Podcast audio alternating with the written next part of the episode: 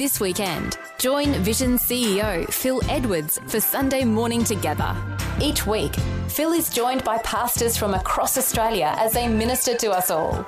Communion, conversation, encouragement, and a smorgasbord of great songs help us focus on God's character and promises. Sunday Morning Together with Phil Edwards on Vision and on demand every Sunday in the free Vision Christian Media app. This podcast is made available by Vision Christian Media thanks to the generosity of our supporters. Your donation today means great podcasts like this remain available to help people look to God daily. Please make your donation today at vision.org.au. I've heard people say, I read 10 chapters from the Bible today. Fantastic. What chapters were they? I have no idea.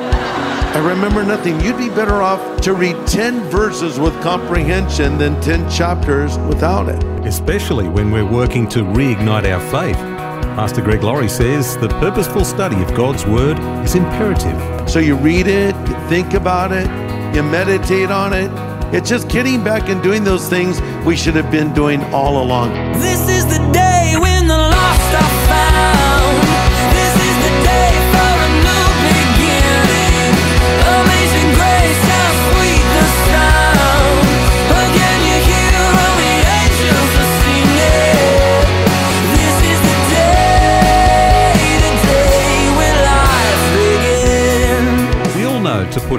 socks on before our shoes and our shirt before our jacket. We know that the order of things is important. Pastor Greg Laurie says a spiritual awakening will come to our culture after a spiritual revival comes upon the church. God described that dynamic in 2 Chronicles 7:14. Well, today on A New Beginning, we're learning about the components that lead to revival among God's people. It's part of Pastor Greg's enlightening series called Jesus Revolution.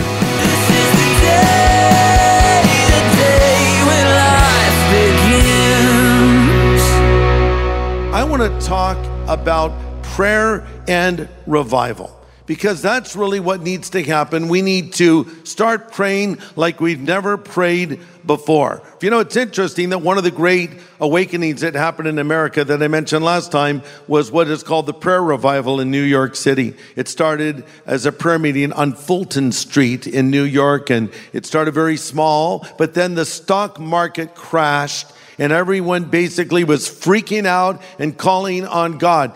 You know, when things are going well, when the economy is good, we might say, well, we don't really need God all that much. Oh, trust me, we need God. We need God badly. But maybe we're just not willing to realize how desperate the situation really is. Often in the Bible, uh, lethargy, laziness, and sleep is used as a picture of a person that is complacent in their relationship with God. In Romans 13, 11, it says, it's more urgent right now. The day of the Lord is closer than it's ever been. Time is running out, so wake up because our salvation is so close.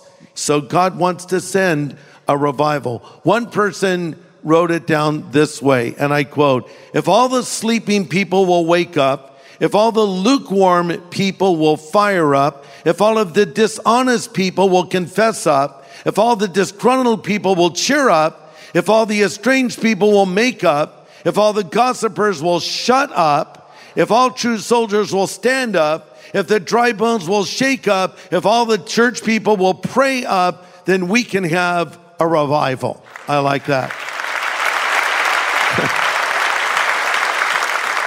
So here's a point number one. If you're taking notes, if you want to see a revival, you need to confess your sin, humble yourself, and pray.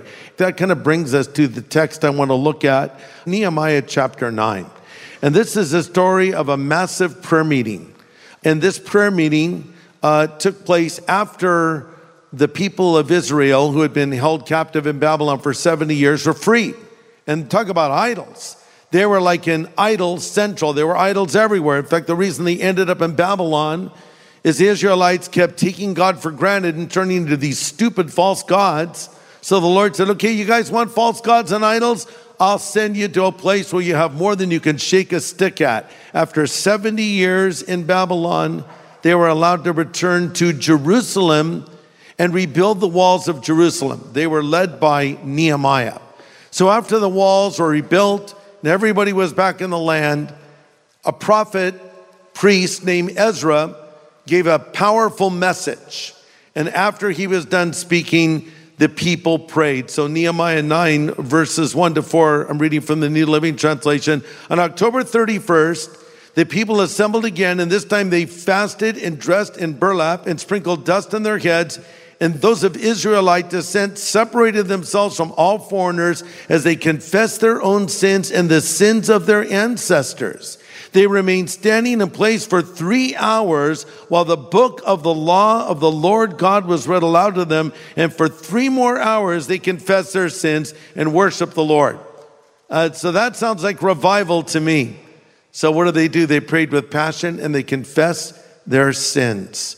Number two, they separated themselves from ungodly influences. They separated themselves from ungodly influences. Verse 2 says they separated themselves from all foreigners. Our modern context would be getting away from bad influences. We all know people that drag us down, don't we? And we all know people that pull us up. Some people, when you're with them, you're just a little bit closer to Jesus. They inspire you to be a more godly person. Other people, they're always mocking you, challenging you, arguing with you, uh, pushing back on anything you say regarding your faith. You know, you need to think about who you hang out with. Now, I'm not suggesting you only hang out with Christians because how can we lead people to Christ if we don't hang out with non believers? But at the same time, the Bible says that we are to flee youthful lusts and follow faith, righteousness, and peace. Listen, along with those that call on the Lord out of a pure heart. Find godly people, hang out with godly people. When I was a young Christian, just a kid like some of you are, uh, I hung around with a lot of older people. I knew some people my age as well, but I found people that were old enough to be my parents who could be good role models for me so I could learn how to be a more godly version of me. I'd recommend you do the same thing. Then, thirdly, they heard God's word and they acted on it. That was after three hours of listening to the word. And by the way, when we listen to the word of God, it's not for us to pick and choose what parts we like and what parts we don't like. But, you know, some people will kind of edit things out. They'll say things like this My God would never say that about a person. My God is all loving, and my God, well, I don't know who your God is, but he may not be the God of the Bible. He might be just a figment of your imagination. There's only one God, and he reveals himself in the scripture. He says, Lo, in the volume of the book I have come, it is written of me. So you want to know again the mind of God, the nature of God, the will of God. Open this book. In fact, everything you need to know about God is found in the Bible. You don't need to look anywhere else. So they did those things. You know, Jesus said, You are my friends if you do whatsoever I command you. He didn't say, You're my friends if you do whatsoever you agree with, or whatsoever you find easy, or whatsoever is culturally cool. He said, You're my friends if you do whatsoever I command you. So it's very important for us to understand the Bible is a package deal, as is the Christian life, and we do it God's way, or we're not doing it the right way. Do what God tells you to do. You're listening to A New Beginning with Pastor Greg Laurie from Harvest Ministries in California, USA. Thanks for joining us. And he's continuing with a message called Prayer and Revival. It's from a new series, Jesus Revolution. We're looking together today at Nehemiah chapter 9. Do you know what it means to meditate in the Word? It means to chew something over. This is a gross analogy, but I'll use it. You know how cows chew their cud? They chew, then they swallow, then they regurgitate it. I guess they figure, hey, if it was good last time, I'll have it again, right? and it's a warm meal, too, by the way. Um, hey, just saying. But they chew it over, they chew it, chew it, chew it. Okay, that's how we should study the Word of God. Not regurgitate it, but uh, read it, contemplate it, ponder it. You know, we use the word meditation uh, in an Eastern sense, it means to empty your mind. When you use the word meditate in a biblical sense, it means to fill your mind. But it's not just jamming as many chapters in it that you can get in there. I've heard people say, I read 10 chapters from the Bible today. Fantastic. What chapters were they? I have no idea. I remember nothing. You'd be better off to read 10 verses with comprehension than 10 chapters without it. So you read it, you think about it, you chew it over, you meditate on it, you consider it throughout the day. This is not rocket science on how to be a strong and growing Christian. Revival doesn't have to be overly mystical. It's just getting back and doing those things we should have been doing all along. Here's a really interesting statement from a man that worked very closely with a great evangelist known as D.L. Moody. This guy was named R.A. Torrey. Back in those days, they liked to use initials instead of names. So R.A. Torrey, who worked with D.L. Moody, made this statement. He says, I can give a prescription that will bring a revival to any church or any community or any city on earth. Number one, let a few Christians, it doesn't have to be many, get thoroughly right with God. Again, let a few Christians get thoroughly right with God. He says this is the prime essential. If this is not done, the rest I say will come to nothing. Number two, he says, let them bind themselves together in a prayer group and pray for revival until God opens the heavens and comes down. Number three, let them put themselves at the disposal of God for Him to use as He sees fit in winning others to Christ. Then he says, that's it. That is all. It's sure to bring a revival to any church or any community. I've given this prescription around the world. It's been taken by many churches and many communities, and in no instance has it ever failed. It cannot fail. So I, I need a revival. Lord, send a revival. Well, why don't you just do the things we just talked about? Remember from where you have fallen, uh, repent, do the first works quickly, as I said earlier, get right with God Pray with others, pray for revival till you see it in your life, in your family's life. We don't have to worry about the whole planet or even the whole nation. Let revival start with you. Let it start in your home. Let it start in your life. It starts with you. The Jesus revolution starts right here in my heart. Starts in you, starts in me. And then I love how he says, Ask God to use you to win others to Christ. When's the last time you shared your faith? You just start doing those things alone, and I think you'll be surprised by what God will do in your life. God gives us a choice in Deuteronomy 30 19. He says, I've set before you life and death, blessing and cursing. Choose life that you and your descendants may live. You know, you decide what your life is going to be like. You can't control the circumstances of life. Oh, I wish we could. Trust me but we can't. But I can control the decisions I make in life. I can't control what happens to me, but I can control how I react to it, right? So every morning when I get up, I have decisions to make, choices to make. I went to Cheesecake Factory the other day. Their menu is too big. I was overwhelmed. I thought, come on, there's too many versions of chicken. There's like pages of chicken, chicken. That's why I like Chick fil A. It's just chicken sandwich, spicy chicken sandwich, fries, the end. Goodbye. You know, simple, straightforward, same with In and Out. We make choices, and then our choices make us. And if we make the right choices, we'll live a blessed life. Not a pain free life, not a trouble free life, but we'll live a blessed life. And Jesus will be with us, walking through it, through thick and thin and sunny days and stormy nights.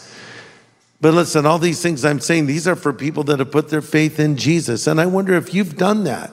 You know, what we care about more than anything else is our relationship with God.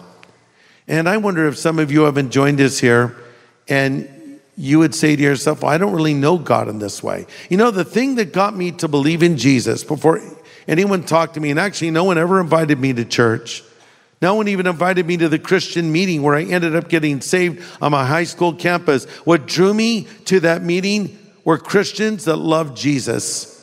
And I thought they were crazy, but I wanted to know why they were crazy.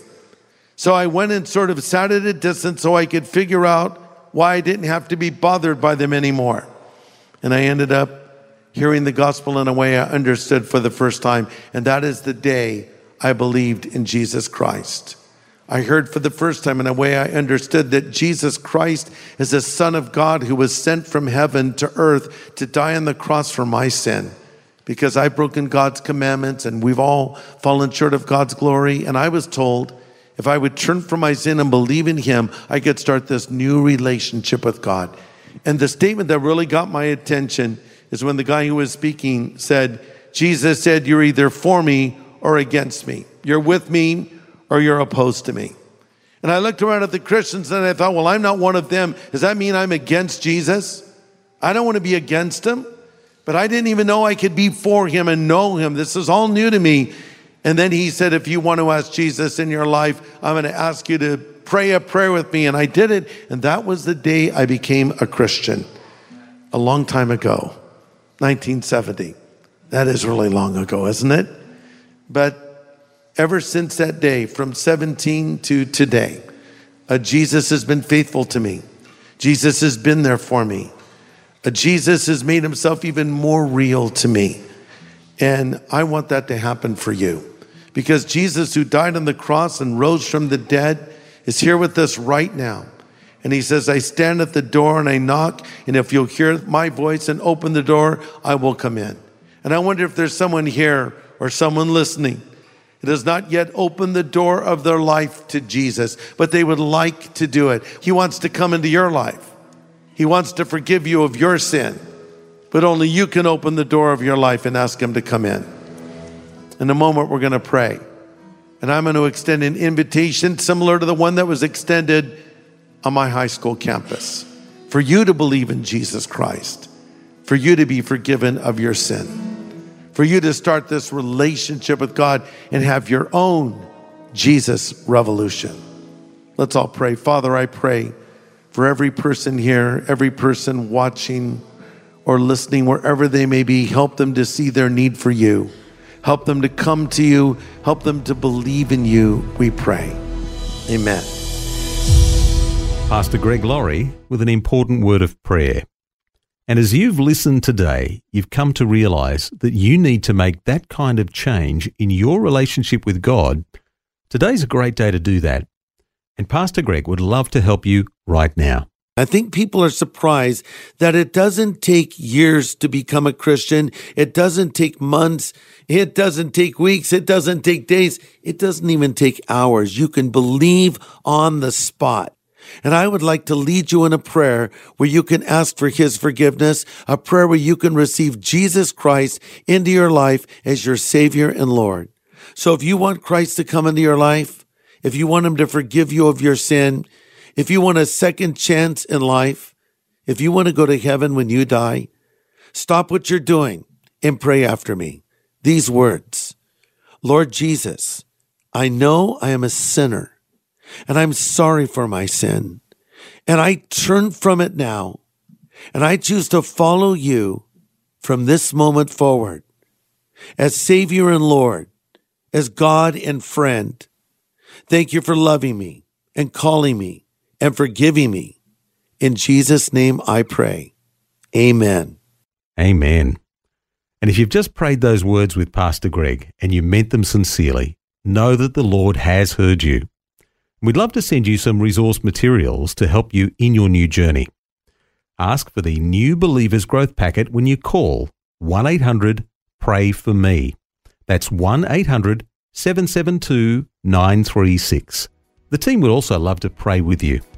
That's 1 800 Pray For Me. Well, next time, an enlightening discussion about the matters of the end times as Pastor Greg invites Bible scholar Don Stewart to join him. Be sure to join us right here on A New Beginning for a fascinating discussion tomorrow, same time. This is the day, the day when life begins.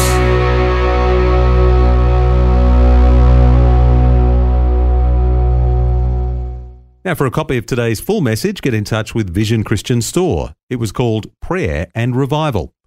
Just go to visionstore.org.au or call 1 800 00 50 11. Thanks for taking time to listen to this audio on demand from Vision Christian Media. To find out more about us, go to vision.org.au.